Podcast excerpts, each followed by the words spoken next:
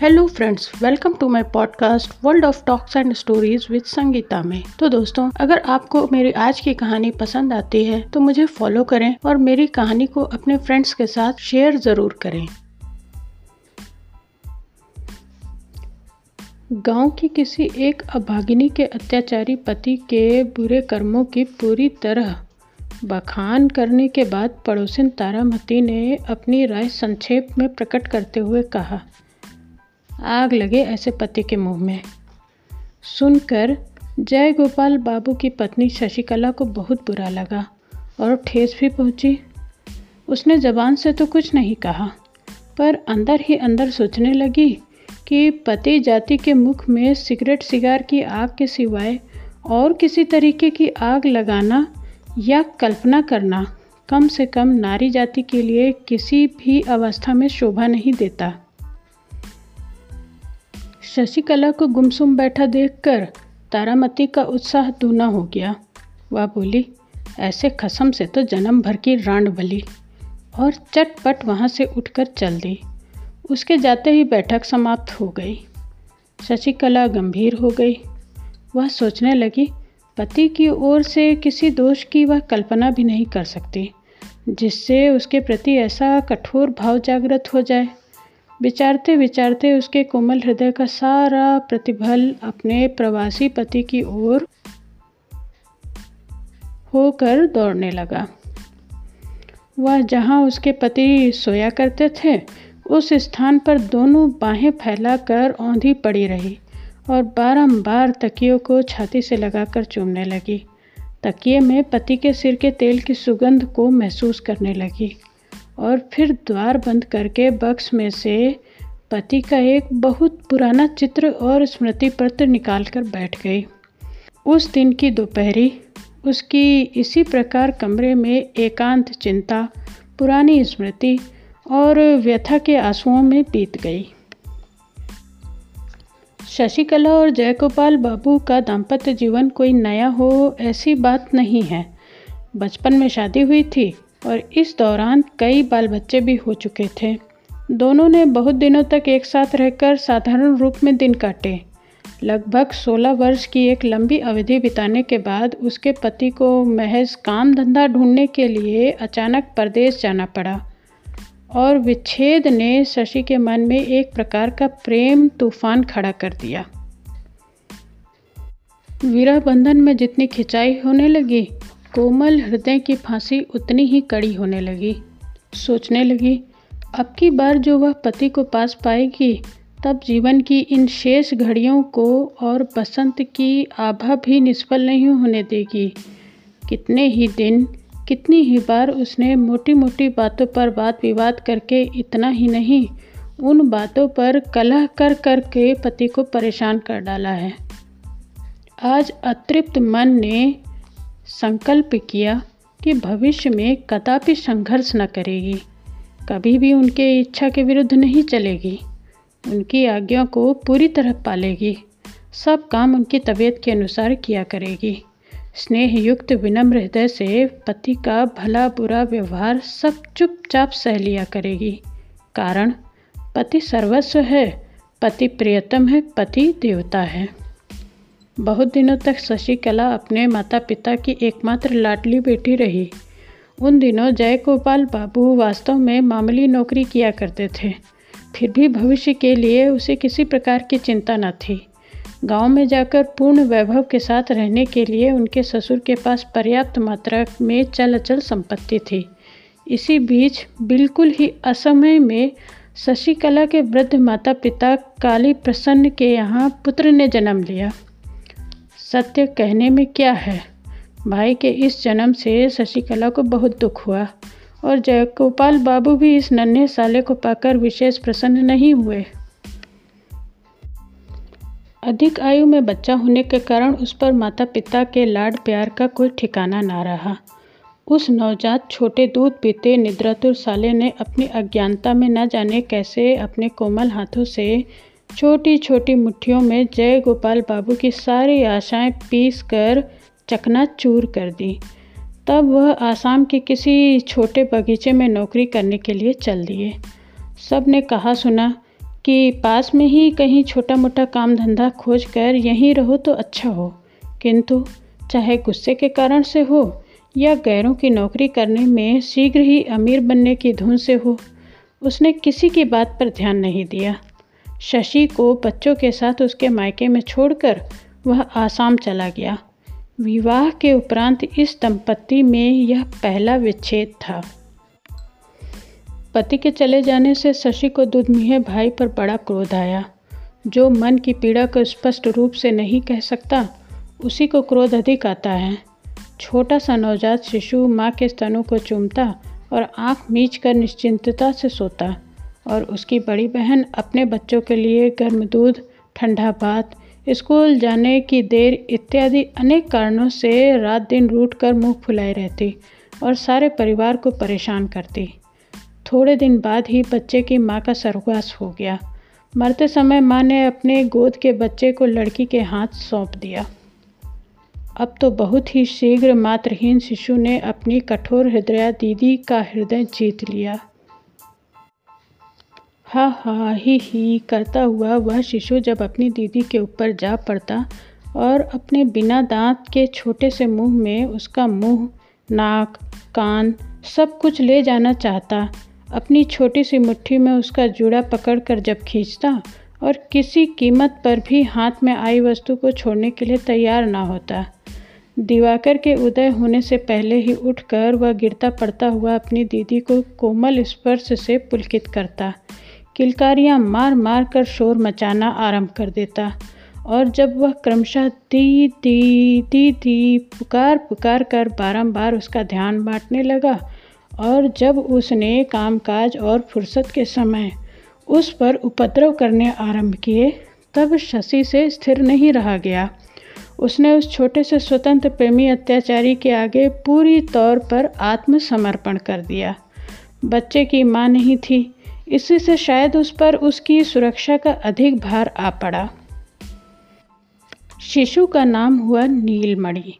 जब वह दो वर्ष का हुआ, तब उसके पिता असाध्य रोगी हो गए। बहुत ही शीघ्र चले आने के लिए जय गोपाल बाबू को लिखा गया। जय गोपाल बाबू जब मुश्किल से उस सूचना को पाकर ससुराल पहुँचे, तब ससुर काली प्रसन्न मौत की घड़ियाँ गिन रहे थे। मरने से पूर्व काली प्रसन्न ने अपने एकमात्र नाबालिग पुत्र नीलमणि का सारा भार दामाद जयगोपाल पर छोड़ दिया और अपनी अचल संपत्ति का एक चौथाई भाग अपनी बेटी शशिकला के नाम कर दिया। इसलिए चल अचल संपत्ति की सुरक्षा के लिए जयगोपाल बाबू को आसाम की नौकरी छोड़कर ससुराल चले आना पड़ा। बहुत दिनों के उपरांत पति पत्नी में मिलन हुआ। किसी जड़ पदार्थ के टूट जाने पर उनके जोड़ों को मिलाकर किसी प्रकार से उसे जोड़ा जा सकता है। किंतु दो मानवीय हृदयों को जहाँ से फट जाते हैं, विरह की लंबी अवधि बीत जाने के बाद फिर वहीं ठीक पहले जैसा जोड़ नहीं मिलता। कारण, हृदय सजीव पदार्थ है। क्षणों में उसकी परिणति होती है और क्षण में ही परिवर्तन। इस नए मिलन पर शशि के मन में अब की बार नए ही भावों का श्री गणेश हुआ। मानो अपने पति से उसका पुनः विवाह हुआ हो। पहले दाम्पत्य में पुरानी आदतों के कारण जो एक जड़ता सी आ गई थी, विरह के आकर्षण से वह एकदम टूट गई। और अपने पति को मानो उसने पहले की अपेक्षा कहीं अधिक पूर्णता के साथ पा लिया। मन ही मन में उसने संकल्प किया, चाहे कैसे ही दिन बीते, वह पति के प्रति उद्दीप्त स्नेह की उज्ज्वलता को तनिक भी मलान न होने देगी। किंतु इस नए मिलन में जयगोपाल बाबू के मन की दशा कुछ और ही हो गई। उधर दो वर्ष से अपनी आर्थिक अवस्था सुधारने की कोशिश में उनके मन में एक प्रकार की ज़बरदस्त क्रांति का उदय हुआ। उनके मन के सम्मुख मालदार बनने की एकनिष्ठ इच्छा के सिवा और कोई चीज़ नहीं थी। इस नए उन्माद की तीव्रता के आगे पिछला जीवन उनको बिल्कुल ही सारहीन दृष्टिगत होने लगा। नारी जाति की प्रकृति में खास परिवर्तन ले आता है, स्नेह और पुरुष जाति की प्रकृति में कोई खास परिवर्तन होता है तो उसकी जड़ में रहती है कोई न कोई दुष्ट प्रवृत्ति। जयगोपाल बाबू, दो वर्ष पश्चात आकर पत्नी से मिले तो उन्हें हु बहू पहली सी पत्नी नहीं मिली।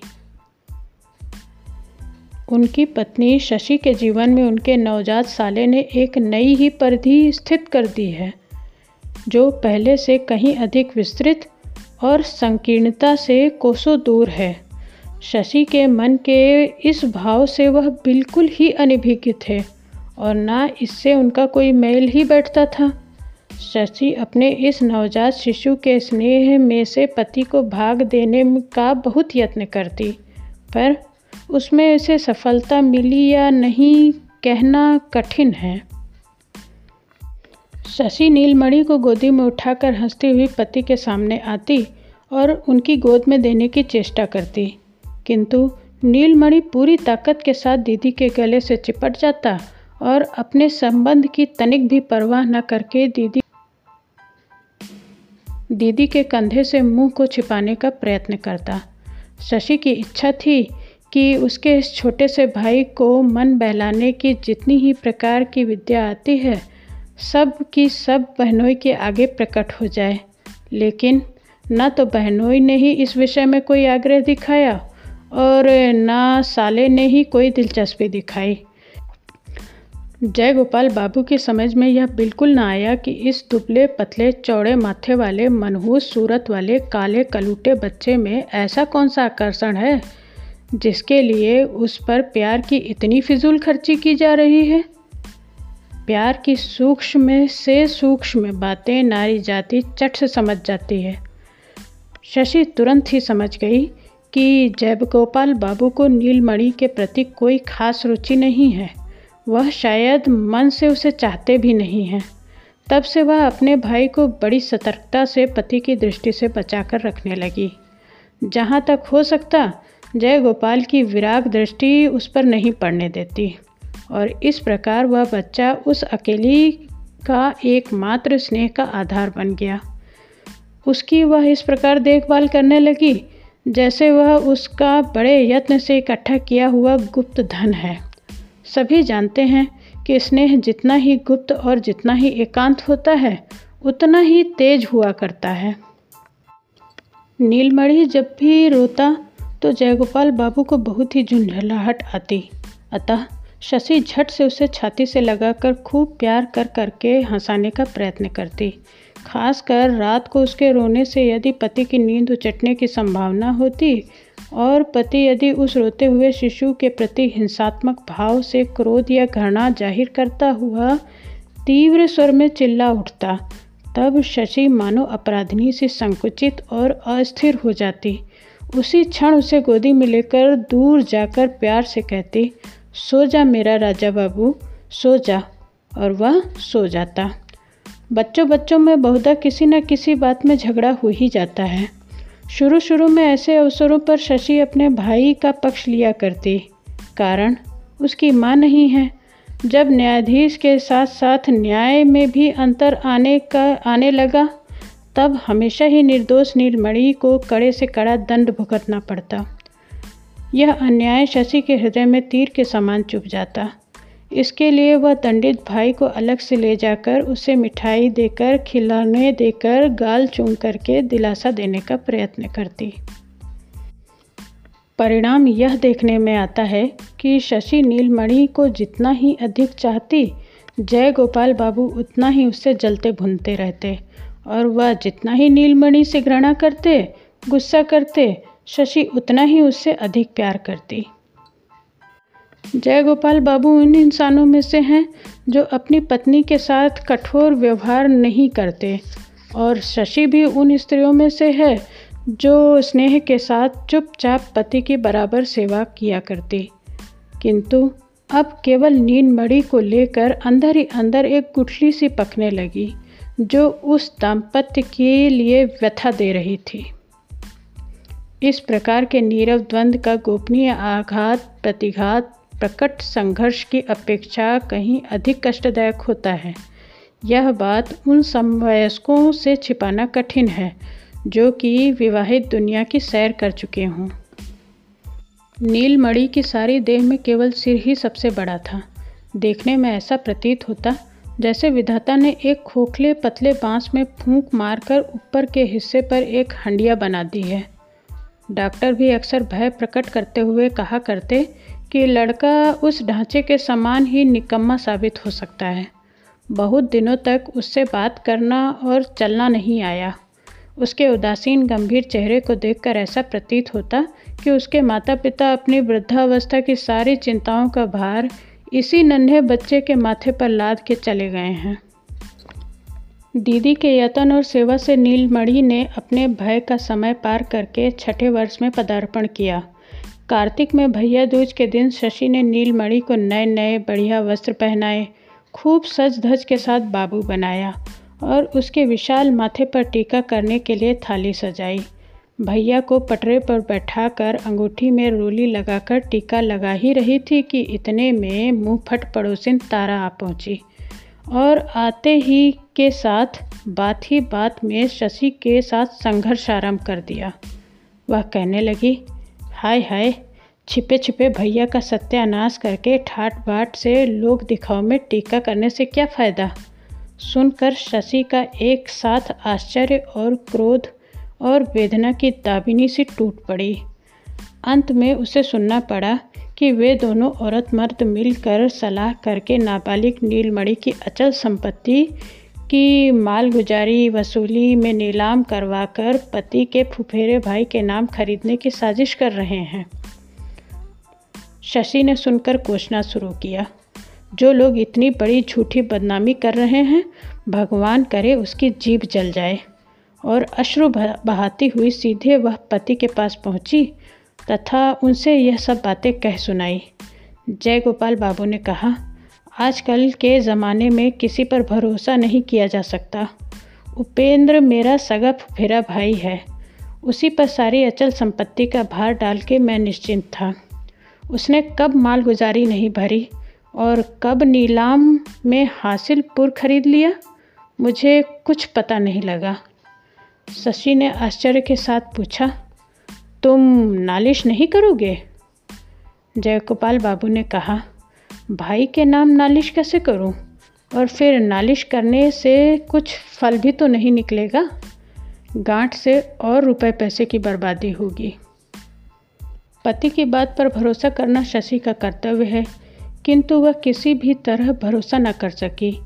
तब फिर उसकी अपनी सुख की घर गृहस्थी और स्नेह का दाम्पत्य जीवन सब कुछ सहसा भयानक रूप में उसके समक्ष आ खड़ा हुआ। जिस घर द्वार को वह अपना आश्रय समझ रही थी, अचानक देखा कि उसके लिए वह एक निष्ठुर फांसी बन गया है, जिसने चारों ओर से उन दोनों भाई बहनों को घेर रखा है। वह अकेली अबला है, असहाय नीलमणि को कैसे बचाए? उसकी कुछ समझ में नहीं आता। जैसे जैसे वह सोचने लगी वैसे वैसे भय और घृणा से संकट में पड़े हुए अबोध भाई पर उसका प्यार बढ़ता ही गया। उसका हृदय ममता और आँखें अश्रुओं से भर गईं। वह सोचने लगी, यदि उसे उपाय मालूम होता तो वह लाट साहब के दरबार में अपनी अर्जी दिलवाती। और वहाँ से कुछ ना होता तो महारानी विक्टोरिया के पास खत भेजकर अपने भाई की जायदाद अवश्य बचा लेती। और महारानी साहिबा नीलमणि के वार्षिक सात सौ अट्ठावन रुपये लाभ की जायदाद हासिलपुर कदापि नहीं बिकने देती। इस प्रकार शशि जबकि सीधा महारानी विक्टोरिया के दरबार में न्याय कराकर अपने फुफेरे देवर को ठीक करने का उपाय सोच रही थी, तब सहसा नीलमणि को तीव्र ज्वर चढ़ आया और ऐसा दौरा पड़ने लगा कि हाथ पाँव तन गए और बारंबार बेहोशी बढ़ने लगी। जय गोपाल ने गाँव के एक देसी काले डॉक्टर को बुलवाया। शशि ने अच्छे डॉक्टर के लिए प्रार्थना की तो जय गोपाल बाबू ने उत्तर दिया, क्यों? मोतीलाल क्या बुरा डॉक्टर है? शशि जब उनके पाँवों गिर गई, अपनी सौगंध खिलाकर भयभीत हिरनी की तरह निहारने लगी। तब जय गोपाल बाबू ने कहा अच्छा शहर से डॉक्टर बुलवाता हूँ, ठहरो। शशि नीलमणि को छाती से चिपकाए पड़ी रही। नीलमणि भी एक पल के लिए भी उसे आँखों से ओझल नहीं होने देता। भय खाता कि उसे धोखा देकर दीदी उसकी कहीं चली जाए तो और इसलिए वह सदा उससे चिपटा रहता। यहाँ तक कि सो जाने के बाद भी पल्लू कदापि नहीं छोड़ता। सारा दिन इसी प्रकार बीत गया। संध्या के बाद दिया बत्ती के समय जयगोपाल बाबू ने आकर कहा, शहर का डॉक्टर नहीं मिला। वह दूर कहीं मरीज़ देखने गया है। और इसके साथ ही यह भी कहा मुकदमे के कारण मुझे अभी इसी समय बाहर जाना पड़ रहा है। मैंने मोतीलाल से कह दिया है, दोनों वक्त आकर अच्छी तरह देखभाल किया करेंगे। रात को नीलमणि अंट शंट बकने लगा। भोर होते ही शशि और कुछ भी ना सोचकर खुद रोगी भाई को लेकर नाव में बैठ कलकत्ता के लिए चल दी। कलकत्ता जाकर देखा कि डॉक्टर घर पर ही हैं, कहीं बाहर नहीं गए। भले घर की स्त्री समझकर डॉक्टर ने झटपट उसके लिए ठहरने का प्रबंध किया और उसकी मदद के लिए एक अधेड़ विधवा को नियुक्त कर दिया। नीलमणि का इलाज चलने लगा। दूसरे ही दिन जयगोपाल बाबू भी कलकत्ता आ धमके। मारे गुस्सा के आग बबूला होकर उसने शशि को तत्काल ही घर लौटने का हुक्म दिया। शशि ने कहा, मुझे यदि तुम काट भी डालो, तब भी मैं अभी घर नहीं लौटने की। तुम सब मिलकर मेरे नीलमणि को मार डालना चाहते हो। उसके बाप नहीं हैं, माँ नहीं है, मेरे सिवा उसका है ही कौन? मैं उसे बचाऊँगी बचाऊँगी, अवश्य बचाऊँगी। जय गोपाल बाबू भावावेश होकर बोले तो तुम यहीं रहो, मेरे घर कदापि मत आना। शशि ने उसी क्षण तपाक से कहा, तुम्हारा घर कहाँ से आया? घर तो मेरे भाई का है?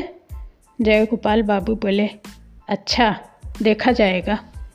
हाथ में जो कुछ जमा पूंजी थी, सब खर्च करके, आभूषण आदि जो कुछ भी थे, सब बेचकर किसी प्रकार शशि ने अपने नाबालिग भाई को मौत के मुँह से निकाल लिया।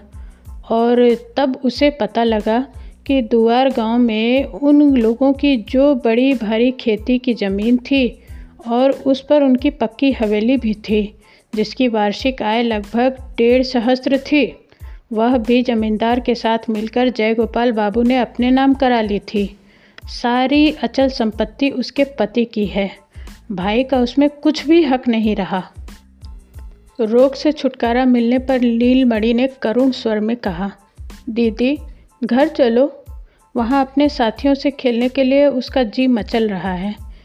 इसी से प्रेरित होकर वह बार बार कहने लगा, दीदी, अपने उसी घर में चलो ना। सुनकर शशि रोने लगी।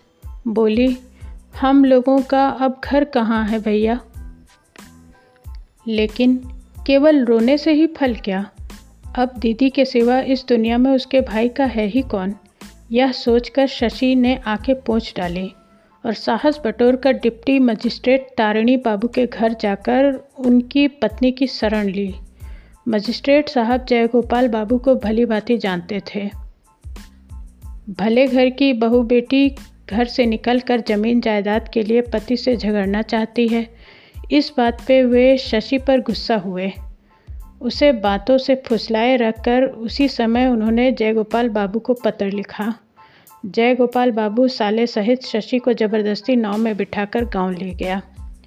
इस दंपति का द्वितीय विच्छेद के बाद फिर वह द्वितीय मिलन हुआ। जन्म जन्म का साथ सृष्टिकर्ता का विधान जो ठहरा। कुछ दिनों बाद घर लौटकर पुराने साथियों को पाकर नीलमणि बहुत खुश हुआ। आनंदपूर्वक घूमने फिरने लगा। उसकी निश्चित खुशी को देखकर भीतर ही भीतर शशि की छाती फटने लगी। शरद ऋतु आई। मजिस्ट्रेट साहब गाँव में छानबीन करने दौरे पर निकले और शिकार करने के लिए जंगल से सटे हुए एक गाँव में तंबू तन गए। गाँव के मार्ग में साहब के साथ नीलमणि की भेंट हुई। उसके सभी साथी साहब को देखकर दूर हट गए। निरीक्षण करता रहा। न जाने साहब को उससे कुछ दिलचस्पी हुई। उसने पास बुलाकर पूछा, तुम स्कूल में पढ़ते हो? बालक ने चुपचाप खड़े रहकर सिर हिला दिया। हाँ। साहब ने पुनः पूछा, कौन सी पुस्तक पढ़ते हो? नीलमणि, पुस्तक शब्द का मतलब न समझ सका। अतः साहब के मुँह की ओर देखता रहा। घर पहुंचकर नीलमणि ने साहब के साथ अपने इस परिचय की बात खूब उत्साह के साथ दीदी को बताई। दोपहर को अचकन, पजामा, पगड़ी आदि बांधकर जय गोपाल बाबू साहब का अभिवादन करने के लिए पहुँचे। साहब उस समय तंबू के बाहर खुली छाया में कैंप मेज लगाए बैठे थे। सिपाही वगैरह के चारों ओर धूम मची हुई थी। उन्होंने जयगोपाल बाबू को चौकी पर बैठाकर गाँव के हालचाल पूछे।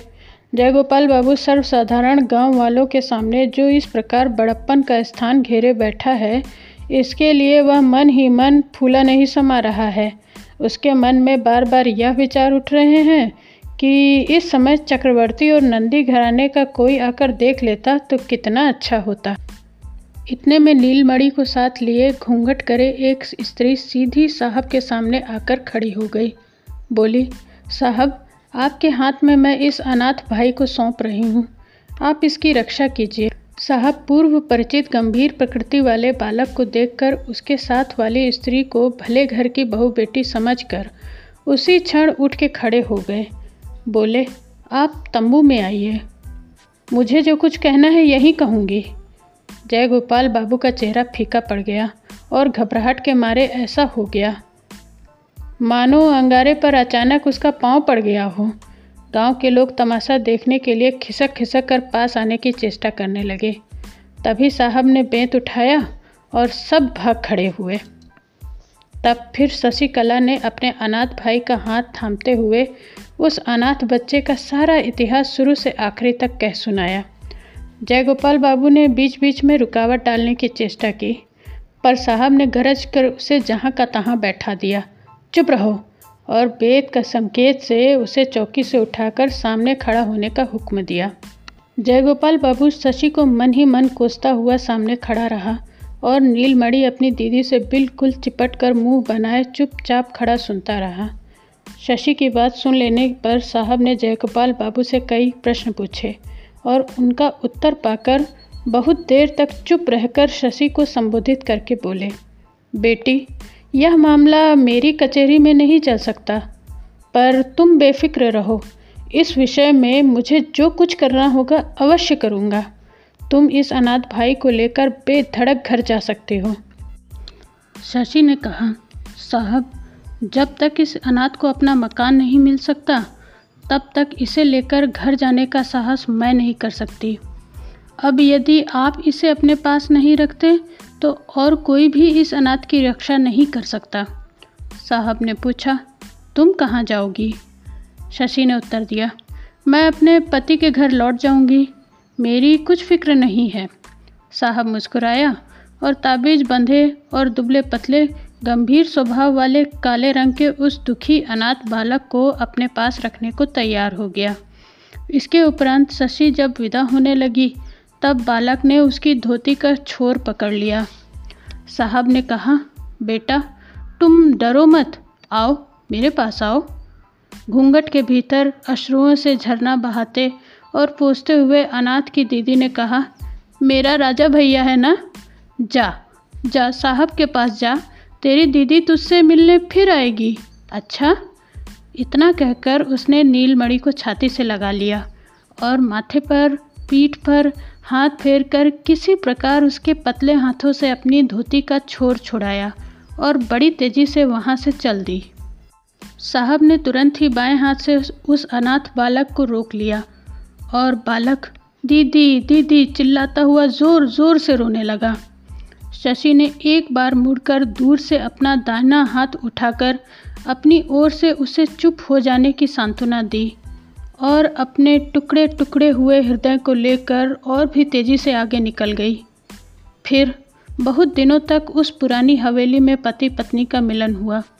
सृष्टिकर्ता का विधान जो ठहरा, लेकिन यह मिलन अधिक दिन तक न रह सका, कारण इसके कुछ ही दिन बाद एक दिन भोर होते ही गाँव वालों ने सुना कि रात को जयगोपाल बाबू की स्त्री हैजे से मर गई और रात ही को उसका अंतिम संस्कार हो गया। विदा के समय शशि अपने अनाथ भाई को वचन दे आई थी कि उसकी दीदी उससे फिर मिलेगी।